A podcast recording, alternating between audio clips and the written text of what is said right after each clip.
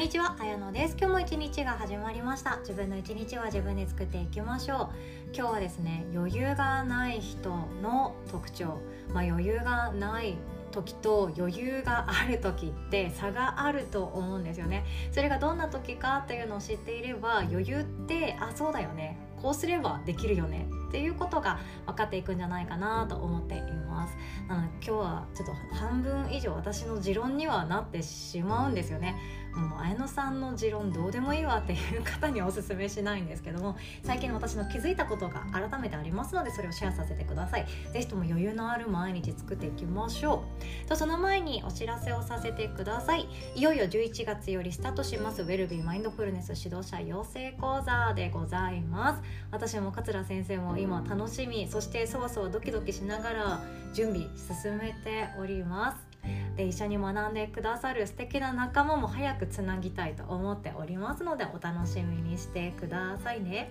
で今ですね私も資料を作りながら思うこといっぱいあって本当心とか体のことって学べば学ぶほど面白いなって思うんですよね。例えばそもそもなんですけど心って何だと思います？心って何って思いません？私心って何だろうって考えれば考えるほど眠れなくなった小学生の頃があって 脳とはまた違うんだよな。その脳って大脳のことですね。脳で考えるっていうのとはまた違って心って感じるとかなんか思うとか傷つくとかそういうイメージじゃないですか。脳って傷つくことってあんまり、まあ、ないんですけどもそのあるあるっちゃあるんですよね。脳も傷つき方っていうのはあるんですけど心の方が傷つくイメージって湧きやすいですよね。心って感じることはできるけど脳って感じるじゃなくて理解するとかそんな感じだなっていうものがあります。でも心ってどの部分かっていうのがいまいち分かっていないですよね。自分の体のここが心ですっていうのってなくってその心って何だろう。そして心の健康って何だろう。っていうところこれもですね学んでいくうちに面白いことだなって私自身が思ったんですよね。ぜひとも心のこと心の健康のことそして心の健康に不安っていうものは必ずあるんですよね。不安があるっていうのは自分が人間らしさを持っている証拠でもありますそれも正しく理解して心のプロになっていただきたいなと考えております心とか体とかヘルスケアとかマインドフルネス豊かに生きるっていうことが興味お持ちの方には面白い講座になっていくこと間違いないって私も思っています。いやそうなるように今準備しておりますので 是非とも一緒に学んでくださる方どうぞこれからもよろしくお願いいたします。で今回はですねマンツーマンレッスンが私と桂先生それぞれついております。来年以降はちょっと分かんないんですけれどもマンツーマンレッスンがついておりましてその中身は1時間自由に使っていただきたいなって思っております。講座の中で分からなかったことで使ってもらってもいいですしビジネスをがっつりやっていく方はですねビジネスの相談もしてくださったら嬉しいです。シンプルに手相を見てくださいも大歓迎でございます。何でも OK です。マンツーマンレッスンに期限はないんですがすでに11月の仕事の予定が入っていてここしか休みがありませんという方も中にはいらっしゃると思いますので是非とも早めにスケジューリングしたい方はですねご連絡いただけましたらそこでマンツーマンレッスンの予定を立てていきたいと思っておりますのでベルビーマインドフルネス指導者養成講座限定 LINE のところからマンツーマンレッスンもご予約いただけますととてもとても嬉しいです。ご連絡お待ちしております。ということで本題にいきましょう。余裕がある人余裕がない人の差ですね。余裕がある人と余裕がない人の差。それはですね余裕を作るっていうことを優先順位の上位に持ってきている人は余裕がある人で余裕を作るっていうことをそこまで重要視してない人は余裕がない傾向にあるっていうのが私最近気づくことがあったんですよね。これちょっと伝え方私が下手くそすぎて伝わってないと思います。私も余裕がない時あるんですよね。余裕があるふりをするのは得意なんですけどもちろん余裕がない時もあります。朝9時からずっとスケジュールの予定がカツカツになっていてで10分休憩が何個かありながらオンラインの講座とかセミナーとかカウンセリングとかいろんなものが入っていてもうずっと家事もできない休憩もろくに取れないお昼ご飯今日も食べ損ねたみたいな日もまれにあるんですよね。もう本当まれなんですけどやらないようにはしてるんですけど。で気が付いたら娘の迎え行かなきゃいけない。で迎えに行ったら今度バレエ送らなきゃいけない。で晩ご飯作ってよし食べて風呂入って寝るぞおー5点みたいな。こんな一日もあるんですよ。でも私はだいぶ減らしました。で社会人なりたての頃はこの余裕がないっていうのが当たり前だと思ってた時期があってその頃は余裕なんてないし余裕がある人生なんてごくわずかな限られた人間にしか与えられないものだと思い込んでいたんですよね。だからこそ社会人成り立ての私は朝6時に起きてで7時ぐらいには出勤してないといろいろ文句言われたりとか面倒くさいことになる日も多くって7時に着席していろいろと準備を進めていて根回しやったりとかなんかこれ私の仕事じゃないよなっていう雑用とか やったりとかそんでお昼休憩もろくに取れなくって15分でパン食べるみたいなそんなことをやってで外勤行きながらちょっと小腹すいたな唐揚げ食べようローソン寄ろうみたいなことやっていました。やっぱセブンのアイスカフェラテがうまいとか言いながらやっていました。で帰ってきて夜もなんか家に着く頃には大体定番は夜9時か10時に帰宅してそこからゆっくりと過ごしたいけれどももうなんか気力残ってないから化粧したまんま寝るとかお風呂場で1回寝ちゃうとかそういうこともやりながら また朝が迎えけてっていうそういう余裕がないっていう1週間普通にやっていたんですけどそれが当たり前だって思ってたんですね。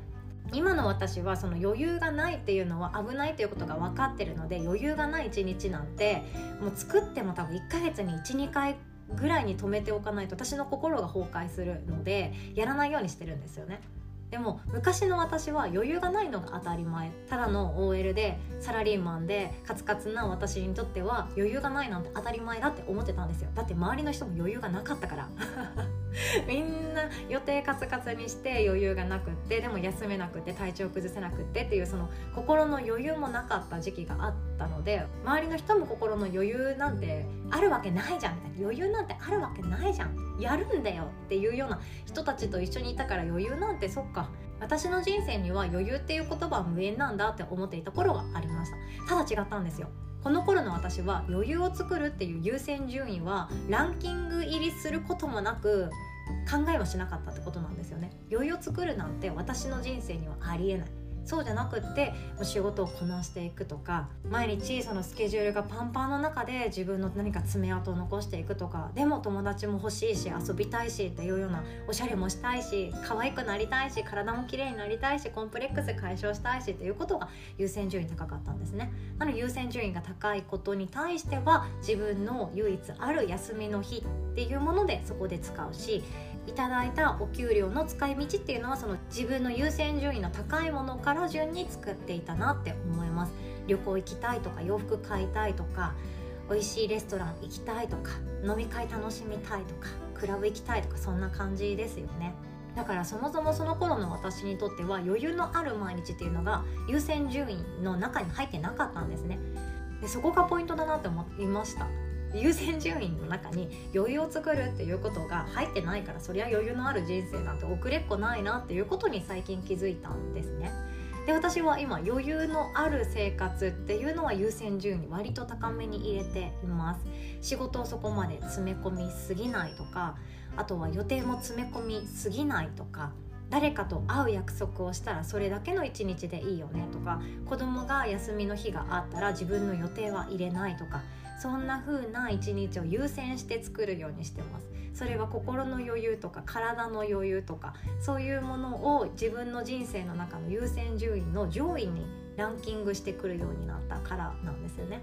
見栄とかその誰かから褒められたいとか一目置かれたいとかいいブランドのいいカバン洋服を身につけてキラキラしていたいとかいう優先順位がもう入っていないからなんですよね。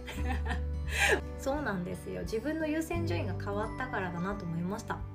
今日シェアしている中でメリットに思う人とメリットに思わない人も中にはいると思います。余裕のある生活を自分がすることによってあ満たされてるなとか充実してるなっていう人も中にはいるかもしれないし余裕がないことがやっぱりドーパミンもかきたてられて自分のその仕事の達成感とか自己成長っていうのを実感できるからそっちがいいんだよっていう人も中にはいるのでこれ押し付けたくないんですよね。余裕のある人生こそがいいっていうのはこれ私の価値観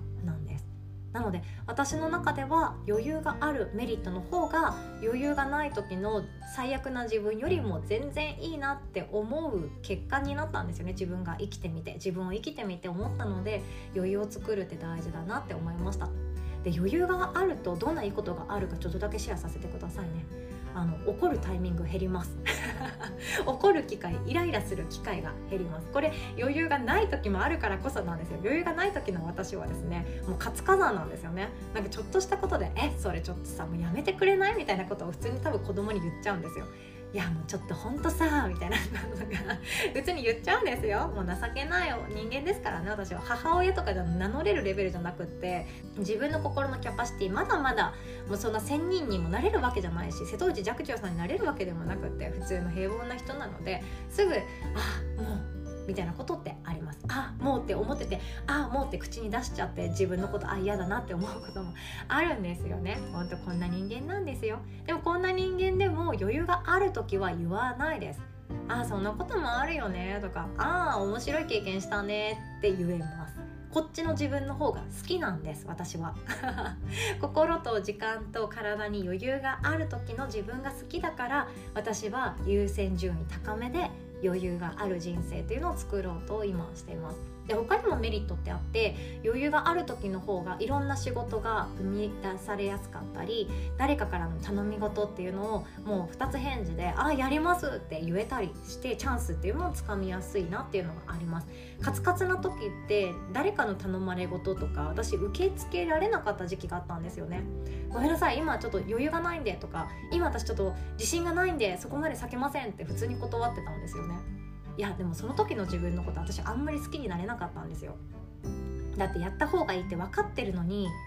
やれなかった自分がすっごい嫌だったんですよね。できたよ。できたはずだよ。なんでやらなかったの？あれ超チャンスだったじゃんっていうことって過去にたくさんあってその時の自分のことが私はあんまり好きじゃなかった。だからそうならないようにするためにはじゃあ余裕ってあった方がいいよね。やってみてうまくいかないかもしれないけどやるっていうことを相手に伝えてそのための時間さえ準備しておけばきっと喜んでくれるんじゃないだろうかとかこの自分の本心も伝える余裕とかも欲しいよなとかそんな風に余裕っていうのは大事だなって思いました。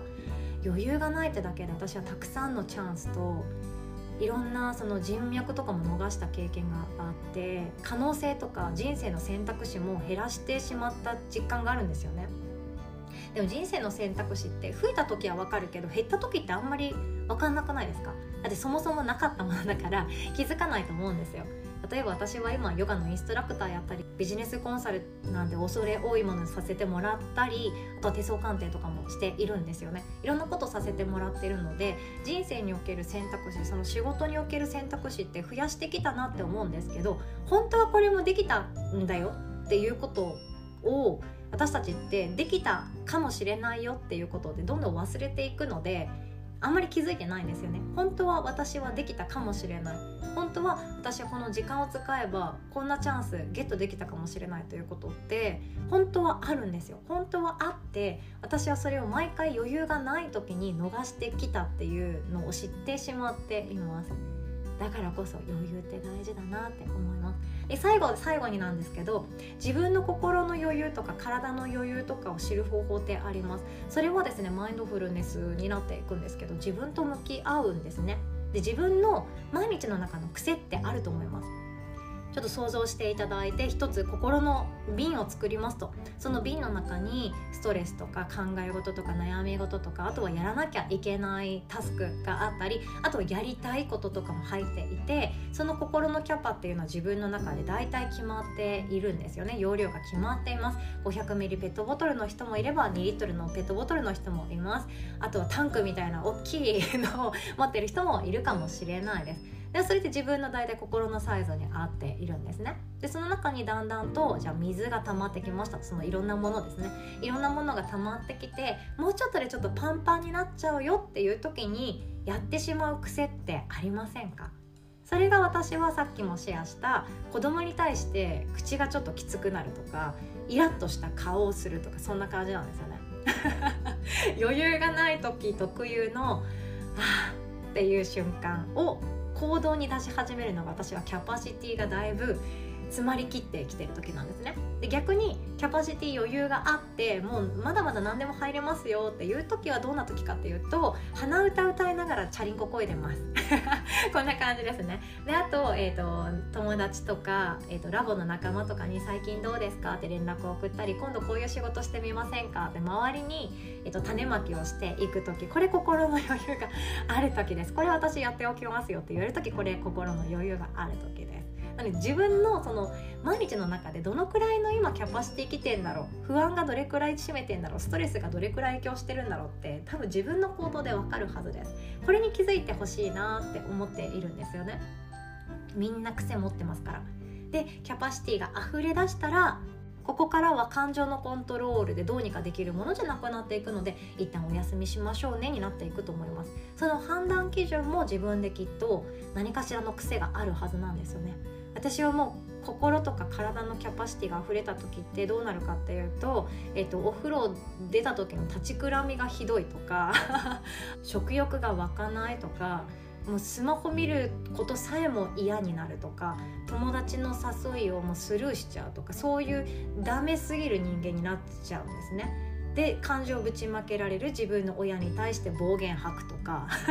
そういうダメ人間を丸出ししちゃうんですよ。それが心のキャパシティを超えてもう感情とか理性とかじゃなくてどうしようもないことになっちゃう。これがキャパシティがもう崩壊して溢れている状態だと思います。なので自分の空性見てみてくださいね。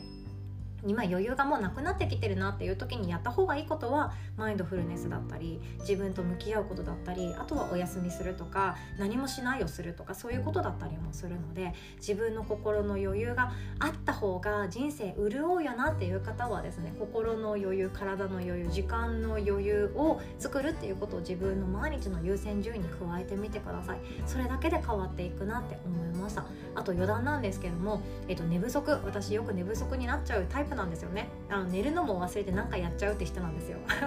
本当ダメだなって思って分かってるんですけど寝不足ってなんと二日酔いと同じレベルで脳とか体に細胞をダメにしてしまっているそうなんですね。だから翌日起きて頭痛いなとかなんだか